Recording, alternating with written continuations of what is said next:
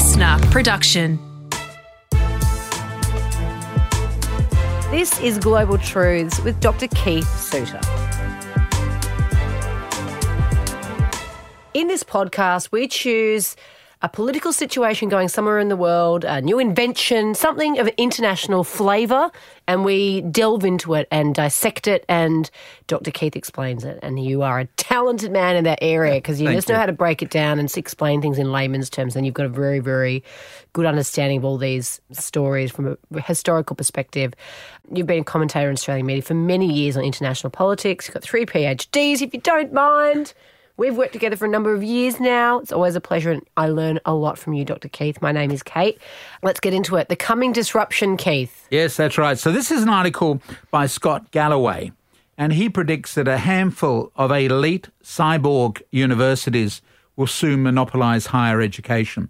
So this is an article which appeared in the New York Magazine back in May. So that was getting towards the end of the first semester.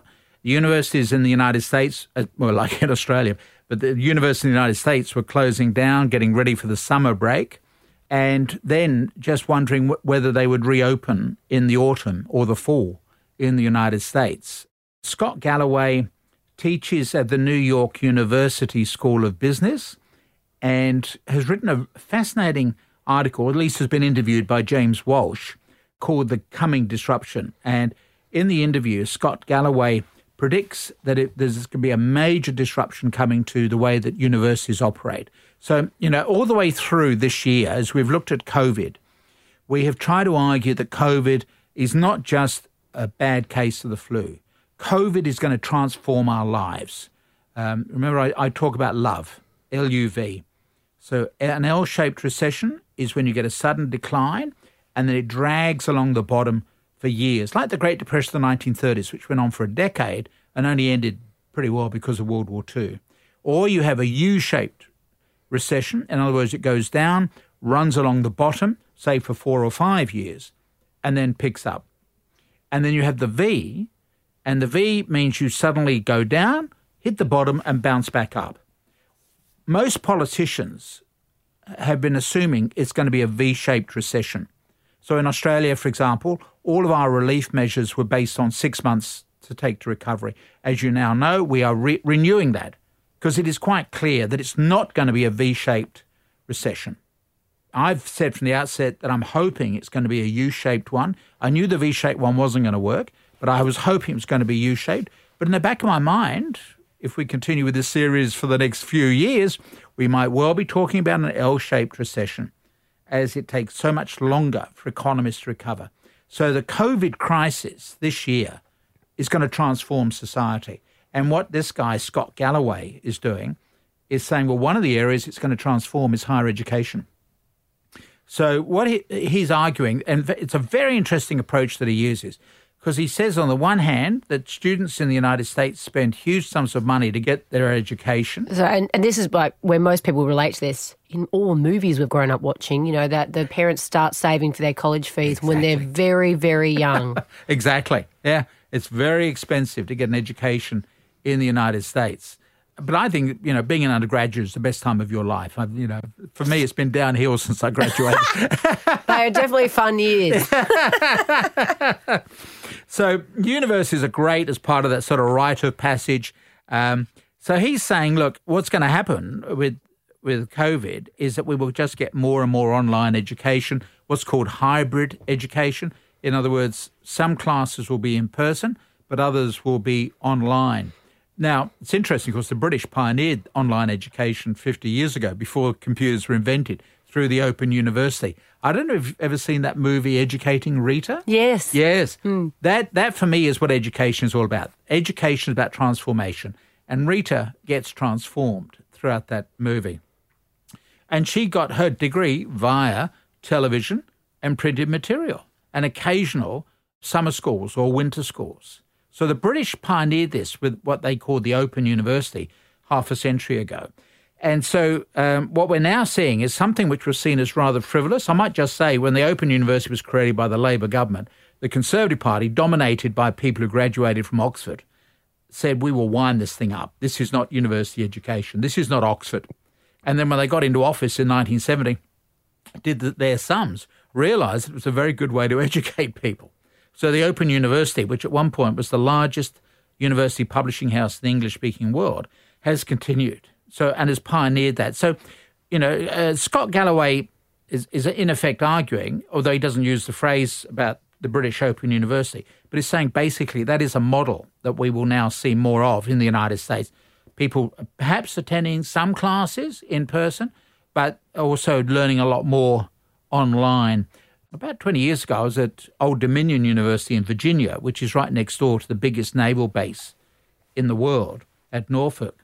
And the Old Dominion University actually trains sailors. So they're out on their warships and they're getting online education. This was 20 years ago at Old Dominion University. So there's quite a, a, history of online education in the military sector and, of course, at the Open University in Great Britain. Um, Scott Galloway thinks there's just going to be more of it routinely. What is also interested, and this for me is what makes the article so important, is the argument that these universities will also partner up with the big IT companies Microsoft, Google, Apple. He makes the comment here, for example, that um, Apple does something like $250, $250 billion a year in revenue. Apple has to convince its stockbrokers that its stock price will double every five years. Otherwise, its, the stockholders will go and buy other stock, right? So the problem for Apple is they're running out of ideas. Mm. So the way you can do it is is to buy up smaller companies and hope you can grow them, or go into completely new fields. And university education could well be one of those. So in other words, that you would end up then with um, Harvard partnering with a big IT company, or Yale, or University of Stanford, etc. So he is saying that um, uh, looking at what he says here about uh, about Apple, Apple doesn't need to double its revenue, to double its stock price, but it needs to increase it by 60 or 80%. This means in the next five years, Apple probably needs to increase its revenue base by $150 million. To do this, you have to go big game hunting. You can't feed a city by raising squirrels. These big tech companies have to turn their eyes to new prey, the list of which gets pretty short pretty fast if you look at how these big industries need to be in that weight class. So, what he's saying is you've got to go for really big projects. Things like automobiles, they'll be the brains of the automobiles. They don't want to be in the business of manufacturing because manufacturing automobiles is awful low margin business. The rest of the list is government, defense, education, and healthcare. People ask if big tech wants to get into education and healthcare. I say, no, they have to get into education and healthcare. They have no choice. The stockholders of Apple are expecting Apple continually to do well. But Apple can't do well by just selling you iPhones. They've got to move into completely new fields, and there's only a handful of fields that you can move into, which is why um, this person says that, that Apple will partner up with universities. And he says the strongest brand in the world is not Apple or Mercedes Benz or Coca Cola. The strongest brands are the Massachusetts Institute of Technology, that's in Boston, MIT, Oxford, and Stanford. Academics and administrators at the top universities have decided over the last 30 years that they're no longer public servants, we are luxury goods. We get a lot of ego gratification every time our deans stand up in front of the faculty and say, This year we didn't reject 85% of the applicants, we rejected 87%. So it's this very elite luxury product. So you've got the big tech companies whose stockholders expect them to continue to grow, even though they're running out of steam in terms of IT. So they've got to find new targets. Meanwhile, the best luxury brands are a handful of universities like Oxford or Stanford or Harvard and so you're going to have to have this partnering up. Apple needs to work with some of these big providers in order to make money, in order to keep its stockholders happy. So, really interesting argument. So, IT companies have to get into university education, and they would do that obviously by providing the online material, you know, the actual infrastructure, etc. Um, so, what would it be like if you end up with the creative people at Apple designing an online course? Because you know, an online education can be so boring. You know, Uh-huh. The boring professor. if you've ever done a course, listening to these academics grind on, Apple will find a way of make, gingering it up.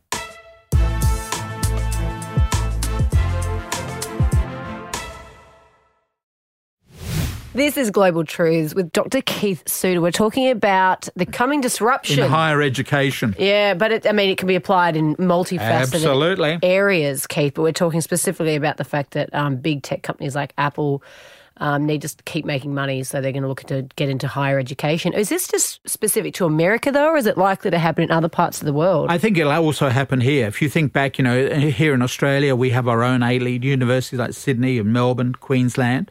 Um, and so they may well, in, terms of looking around for additional students, additional money, need to partner up with the big companies. And so they would deal with the Australian end of these big IT companies. And it does feel like this, the universities are struggling at the moment, particularly in terms of uh, lack of international interest.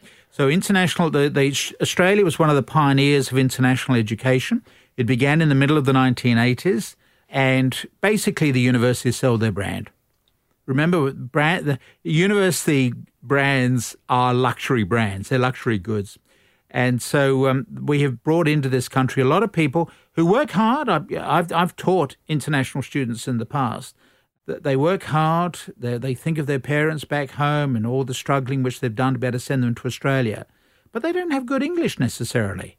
And Australian students resent having them in the classes, but it is interesting that the export of education, in other words, bringing students into Australia to study, the export of education is the third largest export industry in Australia.